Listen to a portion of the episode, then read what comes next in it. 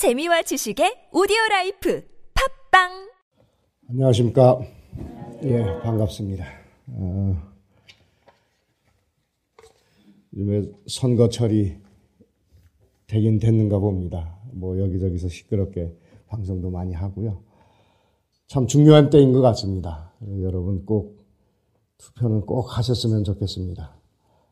어, 특이한 그 후보자들이 많죠.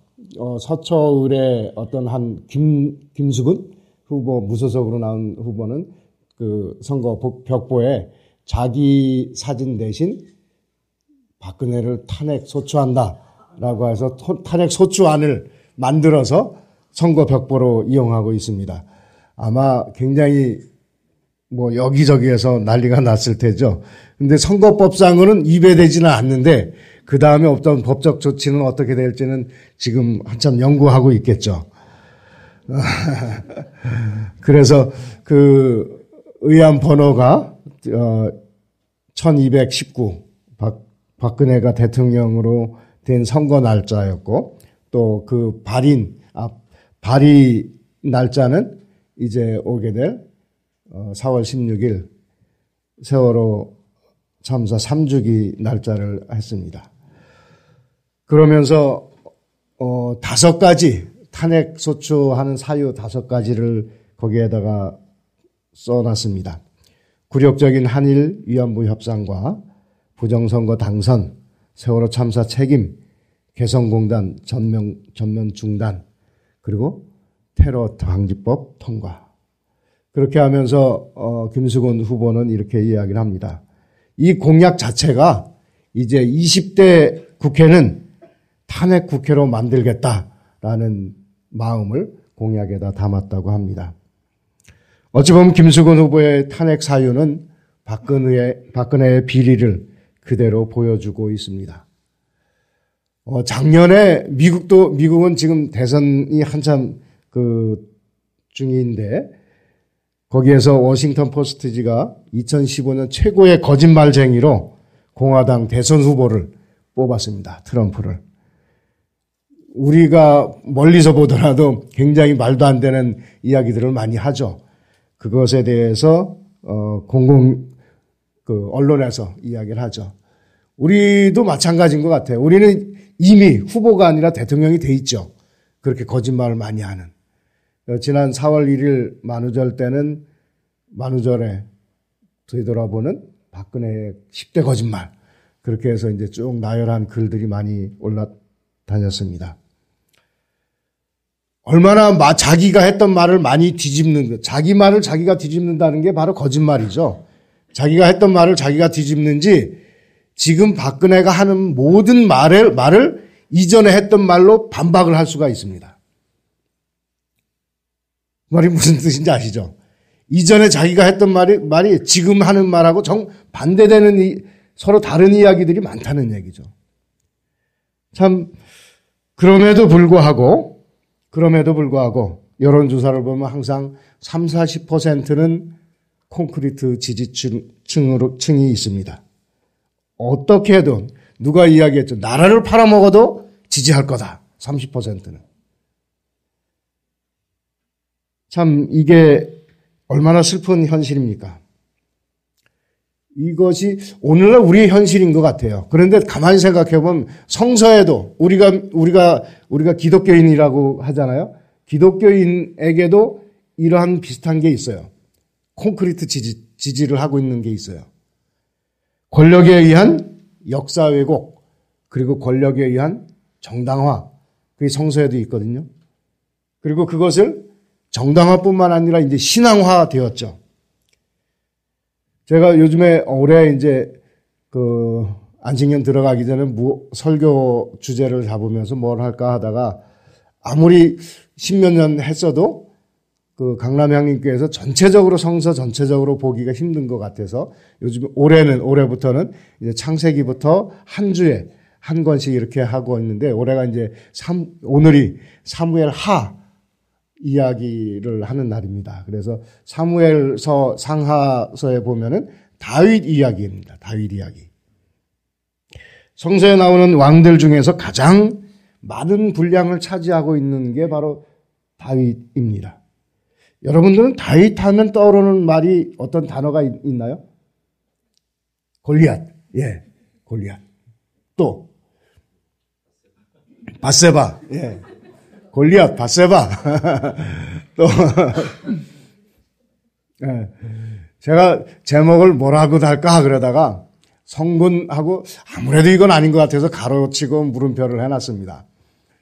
되게 성군 우리 그래도 좀 여러분 성서학당 오늘 보니까 성서학당 이번 주 주제가 이제 왕국의 분열인데 바로 전에 다윗에 대해서 솔로몬에 대해서 배우 그 같이 이야기를 나누셨을 텐데 충분히 성서학당을 하신 분들은 성군이라고는 안 하겠죠, 그죠?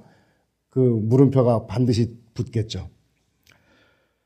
맞습니다. 다, 다윗은 어찌 보면 이제 본격적으로 왕정을 시작했고 또 이스라엘 영토를 확장시켰고 그러, 그러면서 그 굉장히 이스라엘 사람들 특히 유대 유대 지파에 있어서는 이제 유대 지파를 확실한 왕족으로 만들었습니다. 어, 여러분 지금 유대인들 하면은 이스라엘 사람들 유대인이라고 그냥 그러 죠. 유대인들 하면은 그 뒤에 붙는 그 성, 성이 뭐가 제일 많죠? 유다죠, 유다. 무슨 유다. 그리고 그 다음 많은 게 혹시 많이 벤자민, 벤자민. 벤자민이 우리 성서에 나오는 베냐민입니다. 베냐민. 유, 다 지파는 왕족이고 베냐민 지파는 귀족입니다. 유대 왕국에서. 그렇죠. 왜냐하면 베냐민 지파는 사울 왕의 후손들이기, 후손들이기 때문에 그렇습니다. 어, 그럼에도 불구하고 다윗에 대한 여러 가지 부정적인 시각이 있음에도 불구하고 다윗은 다윗의 왕 그리고 다윗의 후손들의 왕은 영원할 것이다. 다윗의 왕국은 영원할 것이다. 라는 신앙이 생겼어요. 그리고 그런 신학이 생겼어요. 그것을 왕조 신학이라고 합니다. 그 중심엔 다윗 계약이 있는데 그 다윗 계약을 중심으로 한 왕조 신학 그것이 생겼습니다. 다윗을 전통적으로 보면 이스라엘의 가장 위대한 왕으로 추앙되었죠. 그리고 또 다윗은 여러 가지 부정적인 면이 있음에도 불구하고 자기 자신을 그 가장 성군의 위치에 올려놓았습니다. 그런데 다윗에서부터 시작된 전제 왕권의 합리화 그리고 다윗 왕조의 전통성을 확보하려는 노력이 있었기 때문에 그것이 가능했다는 것입니다. 더욱이 우리가 사무엘상이나 상하 열왕기 상하에서는 그래도 왕들의 어느 부분이 어느 분이 저희 강남향님께서도 어느 분이 그러더라고요. 제가 한 한때는 이명박을 굉장히 설교 때마다 비판 안 할 수밖에 없잖아요. 매번 그걸 일화가 우리 주변에 생긴 게 일화니까. 그래서 이야기를 했더니 어떤 분이 그러더라고요. 왜 대통령을 그렇게 이야기하냐 설교 시간에. 그래서 제가 말씀드렸어요. 성경에 보면 왕들 이야기가 많다. 근데 그 왕들 중에서 칭찬받은 왕이 거의 없다. 그랬더니 그다음부터 그 말씀을 안 하시더라고요. 그 특히 이제 사무엘 상하나 열왕기 상하에는 여러 가지 부정적인 모습도 있습니다. 그런데 역대기 상하에는 역대기서에서는 다윗에 대해서 부정적인 이야기가 없어요. 오로지 성군으로 신앙화시키고 있습니다. 아무런 흠이 없는 왕으로 만듭니다. 그래서 다윗을 성전을 중심으로 한 종교 제도와 종교 의식을 창시한 사람, 위대한 그리고 종교 공동체로서의 이스라엘의 모든 기초를 다진 사람, 그런 왕으로 묘사되고 있습니다. 그래서 실질적으로 아까 나왔던 바세바, 바세바 이야기가 역대기에는 없어요. 바세바 이야기에는. 그리고 바세바의 안, 그 바세바의 남편을 죽인 이야기도 없고 아예 바세바 이야기가 빠져 있어요. 다윗의 이야기 중에서. 또 한 가지는 다윗이 왕으로 있을 때 아들 압살롬이 반란을 일으켰어요. 그, 그 이야기도 빠져 있어요. 그리고 더 결정적인 것은 블레셋의 용병으로 갔던 이야기도 빠져 있어요. 그러면서 다윗을 국가적 기반과 종교적 정통을 확실하게 다져준 왕으로 하고 또 그 이후에도 국가가 멸망한 이후에도 다윗은 유대 왕조의 복원을 하는 메시아의 표상으로 되어 있습니다. 그래서 신약성서에서 가끔 가다가 가끔 예수님의 전조로서의 다윗을 묘사하기도 합니다. 그리고 다윗이 만든 시온성, 시온성, 다윗성이라고 하죠. 베들 예루살렘을 다윗성이라고 하는데 사실은 그것은 다윗이 자기 땅도 아닌데 사유화한 겁니다. 이스라엘 해방 공동체에서 가장 큰 범죄가 땅을 사유화하는 거예요. 땅은 사유할 수가 없어요. 요즘엔 땅값이 어디에 있느냐, 우리나라에서는 땅값이 어디에 있느냐에 따라서 땅값 차이가 굉장히 많이 그 천차만별이잖아요. 유대인 해방 공동체, 특히 사사 시대 때 땅값은 어떻게 결정됐는지 아세요? 땅값. 그때도 땅을 사고 팔긴 했어요. 물론 지파의 경계를 넘지 못한다는 것이 이제 하나의 그 법이었지만 땅을 사고 팔, 팔긴 했어요. 근데 그 땅의 땅값은 신년이 되려면 몇 년 남았냐? 땅의 용도는 경작하는 거예요. 농사 짓는 것이기 때문에 지금처럼 뭐 그, 거기에 그걸 이용해서 다른 일을 하는 것이 아니라 농사 짓는 일이기 때문에 신년에 신년이 되려면 몇 년 남았냐. 그것이 땅값을 결정해요. 왜? 신년이 되면 땅을 원래 주인에게 되돌려줘야 되니까. 경작할 때가 얼마나 남았냐. 그거거든요. 그래서 땅을 사유화하는 것이 아니라 내가 그냥 경작권만 빌리는 거예요. 땅의 소유는 하느님이에요. 왕도 하느님이었듯이 땅의 소유도 하느님이에요. 그런데 다윗은 지금 있는 그 예루살렘을 사유화했어요. 자기 땅으로 만들. 그래서 그 땅을 다윗 성이라고 지금까지도 그러는 겁니다. 그러면서 지금까지도 시오니즘의 근거가 되는 곳이 바로 그 시온산.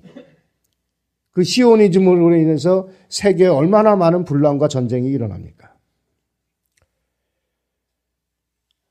그래서 성서에 있는 다윗과 우리나라의 일제의 장교였다가 대통령이 된 박정희는 여러 면에서 비슷한 점이 많습니다. 박정희 교, 박정희를 신앙화, 우상화하는 것도 마찬가지고 그렇습니다.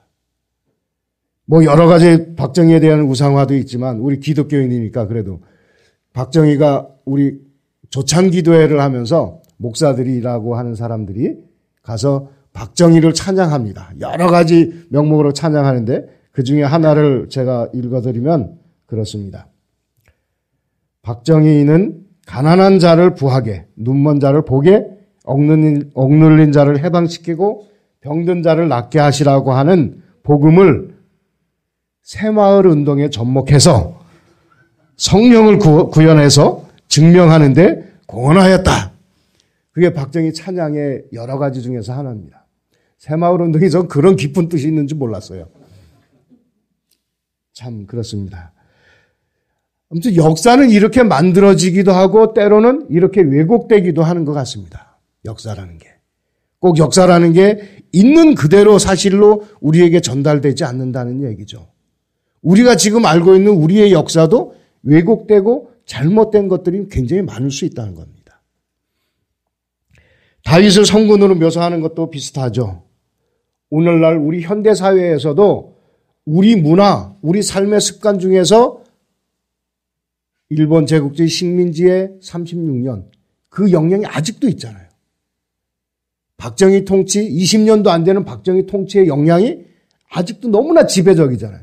이 나라 국민의 30%를 꽉 쥐고 있잖아요.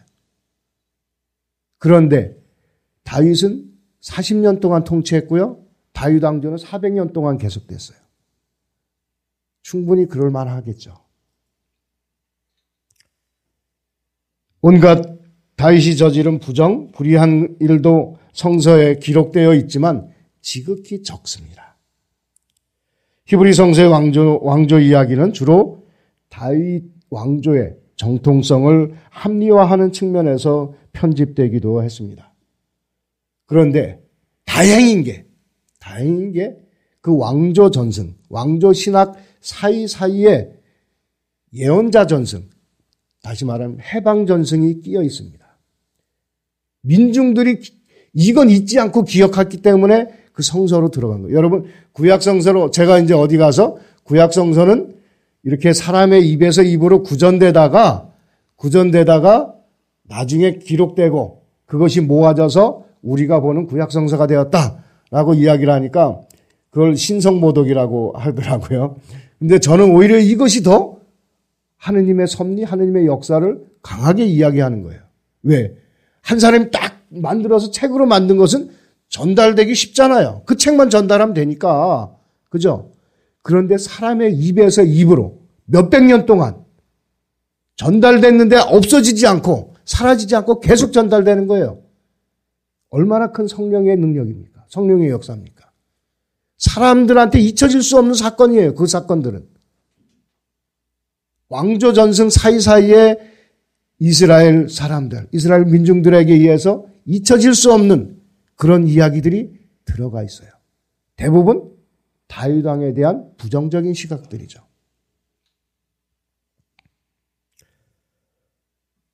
해방 전통에 의하면 다윗은 이스라엘 해방 공동체를 파괴했습니다. 그리고 이스라엘 사우랑 아까 사우 그 베냐민 지파가 다윗 유대의 귀족 지파라 그랬는데 사우랑이 바로 베냐민 지파입니다. 처음에 다윗 왕이 사사 시대 때 왕이 없다가 왕을 세울 때 왜 하필이면 베냐민 지파를 선택했을까요? 왜 하필이면 베냐민 지파에 있는 사울을 선택해서 왕으로 삼았을까요? 왜냐하면 열두 지파 중에서 베냐민 지파가 가장 작은 지파였어요. 사사기 19장에 보면요. 지파들끼리 싸워요. 베냐민 지파 사람들의 남자들이 다 몰살당해요. 그 전쟁에서. 다 몰살당해요. 그럼 없잖아요. 지파가 없잖아요. 그러니까 베냐민 지파 여자들이 다른 지파에 가서 남자들을 데려다가 베냐민 지파를 만들어요. 그래도 가장 작은 지파가 베냐민 지파예요. 가장 작은 지파기 때문에 사울이 왕이 된, 된 거예요. 왕을. 그리고 사울이 왕이었을 때도 다윗의 왕처럼 군대도 상비군이 아니에요. 지금처럼. 상비군은 뭐죠? 군인이란 직업이, 군인이란 제도가 생기는 거잖아요. 그런 제도가 없어요. 위험할 때, 나라가 위험할 때 모집을 하는 거예요. 그럼 거기에 오는 사람들 가지고서 전쟁을 하는. 그래서 쳐들어오는 외적을 물리치고. 그런데 다윗은 상비군, 자기의 용병을 만들었어요. 어, 그때 심한 말로 번역하면 도적대 밴디트, 산적이라고 말할 수 있는데 그 사람들을 사병을 거느리고 다녔어요. 그리고 나중에는 블레셋에 귀화를 했습니다. 이스라엘의 가장 큰 숙적이죠. 가장 이스라엘을 강하게 이스라엘 해방체를 위협하고 전쟁했던 침략했던 나라가 블레셋인데 그 블레셋의 용병이 됐습니다. 자기 부하들을 이끌고 박정희가 일본군 장교가 됐던 것하고 거의 비슷하잖아요. 그런데 이 이야기들이 우리는 간과하고 때로는 다윗을 그냥 성군, 성군이 될 만한 요소들도 굉장히 많죠. 그걸 간과해서는 안 되죠. 그럼에도 불구하고 꼭 기억해야 된다는 겁니다. 이스라엘 민중들도 기억해서 수백 년이 지난 후에도 이것이 성서에 기록될 수 있었습니다. 왕국을 건설하고 사유지일뿐만이 아니라 상비군을 거느리고 왕조 신학을 내세워서 모세와 하나님과의 관계를 관계에서 있었던 그 계약 신학을 없애고 왕조 신학을 만들었습니다. 그래서 이스라엘 백성, 백성들과 하나님 사이에 다윗 왕조가 들어가게 됩니다. 그 구원자로서 다윗 왕조가 들어가는 겁니다. 그런데 역사적으로는 어떻습니까? 역사적으로는 다윗의 손자 때부터 손자 때부터 나라는 남북으로 갈라졌고 북이스라엘은 아시리아에 남유다는 아 남유다는 바벨론에게 멸망을 당했습니다. 그럼에도 불구하고 그 다윗 다윗 왕조는 영원하리라라는 그 신학은 계속되죠. 그것이 바로 메시아 사상입니다. 그런데 그 메시아 사상이라고 하는 것은 왕조들, 권력자들에게서는 다윗이 메시아의 원조지만 이스라엘 민중, 들에게 있어서는 메시아의 원조는 엘리야입니다. 엘리야를 원해요. 엘리야 같은 메시아. 근데 그 메시아 사상 두 가지가 있습니다. 권력을 가진 사람들은 내가 권력을 되찾겠다는 생각으로 다윗이 우리의 메시아예요. 그러나 민중들은 끊임없이 엘리야가 오기를 기다려요. 그래서 세례 요한 보고 당신이 엘리야냐? 그렇게 물어보기도 하잖아요. 이것이 이제 우리 오늘날 제가 말, 말씀드리는 것이 아니라 예수님도 다윗의 이런 것에 대해서 강하게 비판을 했어요. 그것이 바로 오늘 읽은 같이 읽은 마가복음 2장의 이야기입니다. 거기에서 예수님은 다윗을 강하게 극단적인 비판을 합니다. 사건의 발단은 그렇죠. 예수님의 제자들이 지나가다가 이미 파종된 밭을 그것을 뽑으면서 길을 만들면서 갔다고 그래요. 그러니까 바리세파 사람들이 예수님께 찾아와서 항의를 합니다. 당신 제자들이 왜 안식일에 해서는 안 되는 불법을 저질렀느냐? 라고 항의를 하죠. 그러니까 예수님이 그 사람들에게 대답을 합니다. 오늘 어, 사무엘상 10, 아, 21장에 있었던 이야기와 같이 쭉 이야기를 하죠. 예수님의 그 제자들이 이미 파종된 밭을 밭에 파종된 것을 뽑으면서 길을 만들면서 갔다고 하는 것은 굉장히 큰 상징적인 행위입니다. 예수님의 제자들이 이제 예수님이 가는 그 길을 본격적으로 따라가기 시작을 했다는 것이고 그 길을 같이 만들기 시작했다는 것입니다. 그런데 거기에 대해서 안식일에 왜 해서는 안 될 일을 하느냐라고 했던 아마 안식일에 노동을 하면 안 되니까 왜 노동을 하느냐라고 이제 비판을 했겠죠. 근데 노동과는 관, 관련이 없습니다. 마가 아, 누가복음과하고 마태복음에서는 예수님의 제자들이 밀밭길을 가다가 그 이삭을 비벼서 먹었다고 그래요.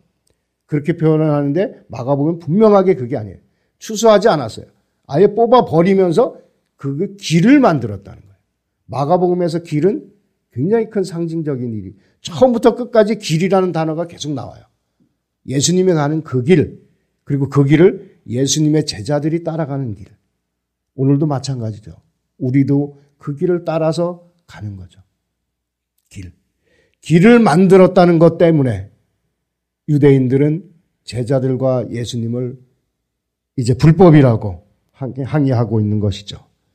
어떻게 보면 그것은 자기네들이 하는 일에 대해서 반대하는 일을 하니까 그것을 안식일이라고 하는 법으로 들이대면서 그 일을 못하게 막으려는 것과 마찬가지입니다.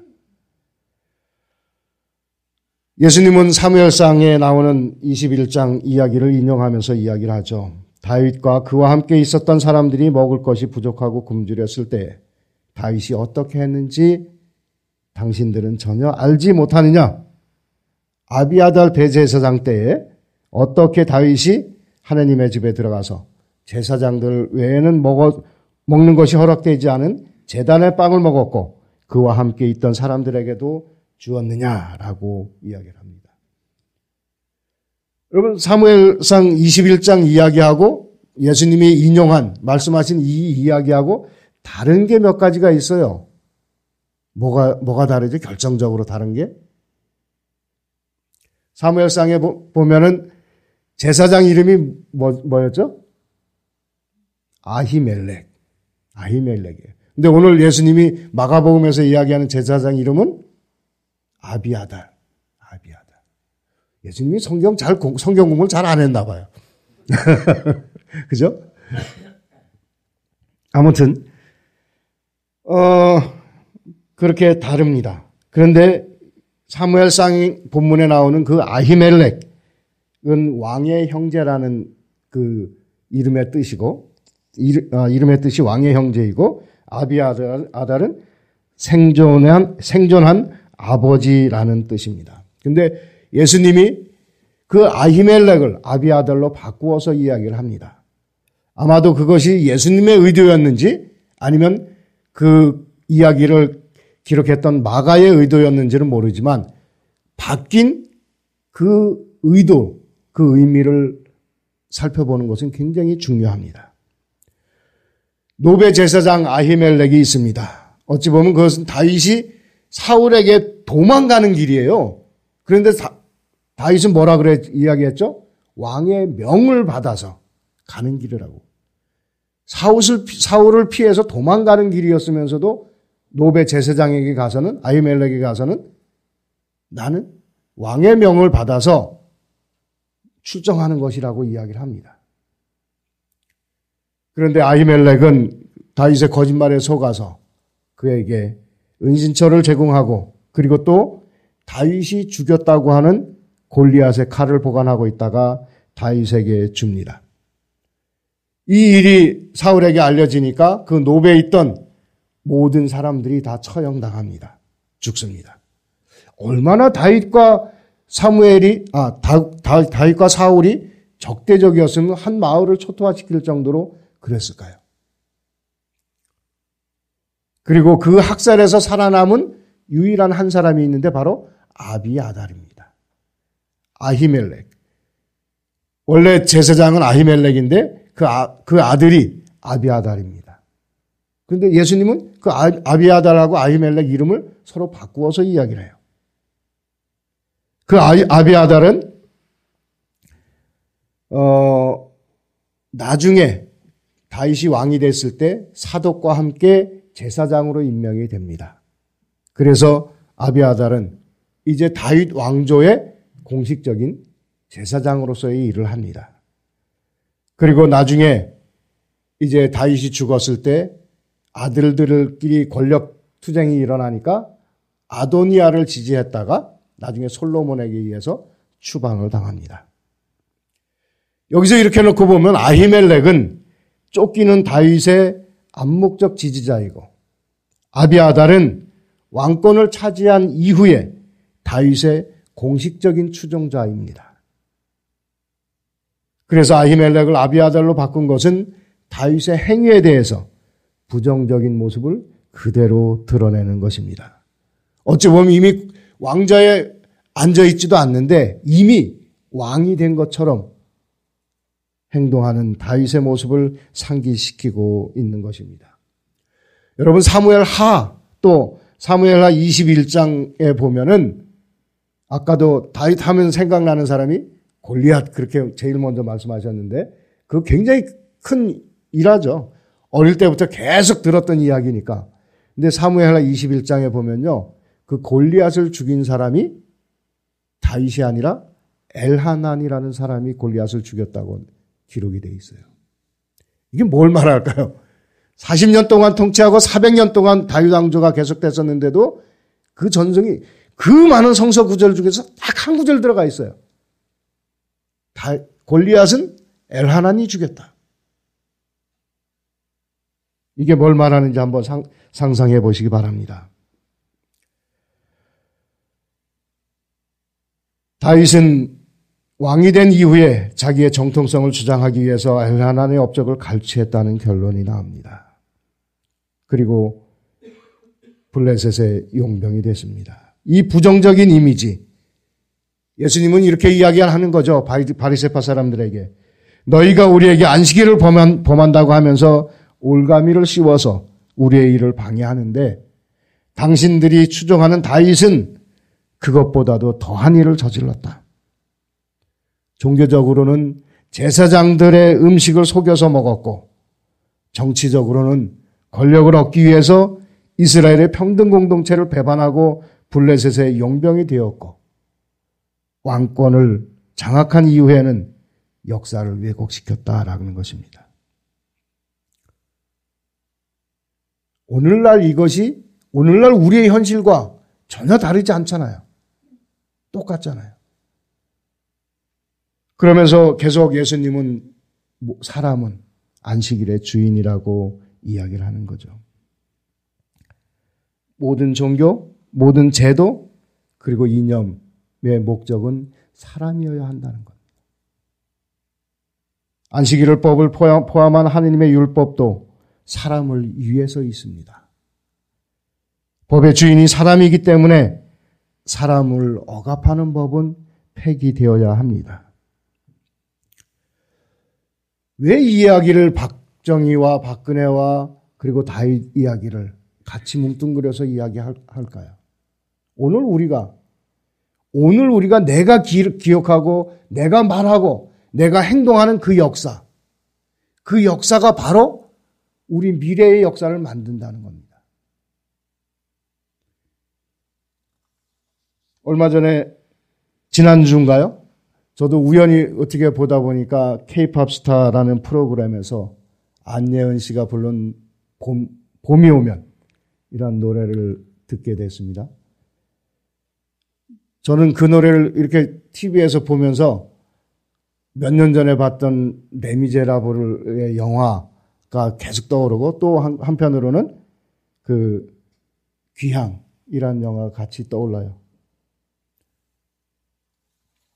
저는 처음에는 이제 안예은 이름이 안예은 이래서 지금 세월호 대책위 집행위원장을 하고 있는 안, 아, 유경근 대책위 집행위원장의 딸이 예은입니다.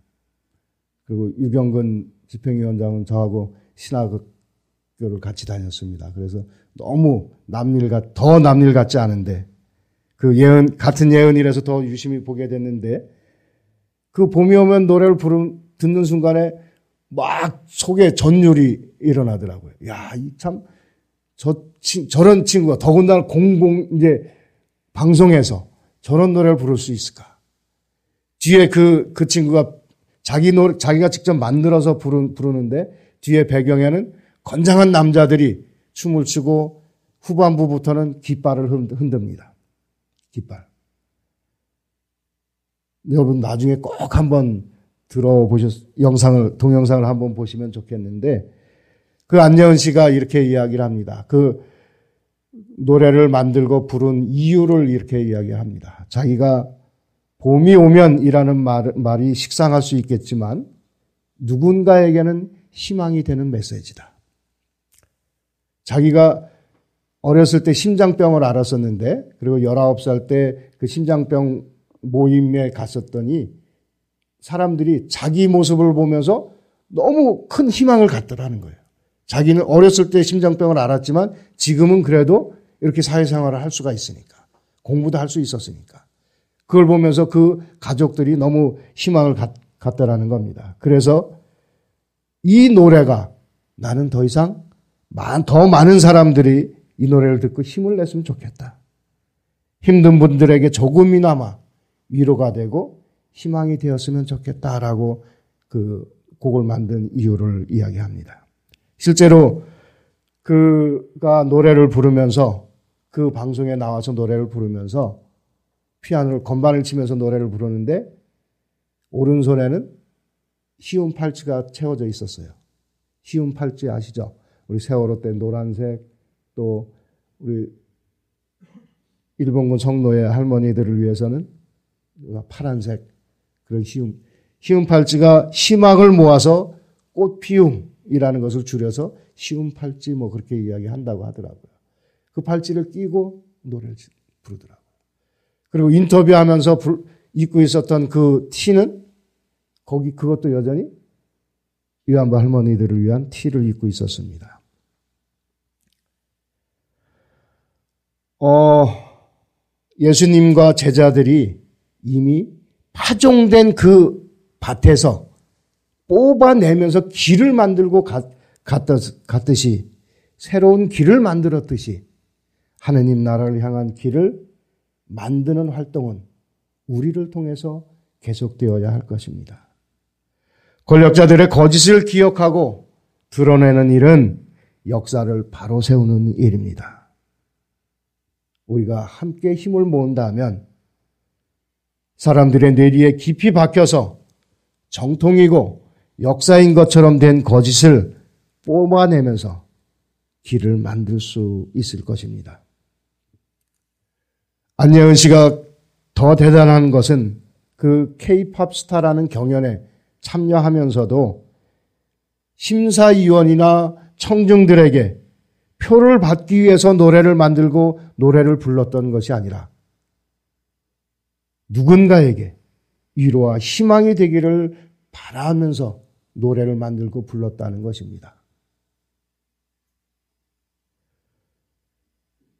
아마도 오늘 내가 있는 이 자리에서 내가 할 수 있는 일들을 그 목적, 그 일들의 목적과 이유가 나뿐만이 아니라 다른 누군가에게 희망과 위로가 될 수 있다면 우리는 이미 새로운 길을 만들고 그 길을 가고 있는 중입니다. 오늘도 새로운 길을 만드는 예수님을 따르는 우리는 진실을 숨기고 거짓을 강요하는 권력에 대해서 공식적 추종자일 뿐만이 아니라 암묵적 지지자라도 될 수가 없습니다.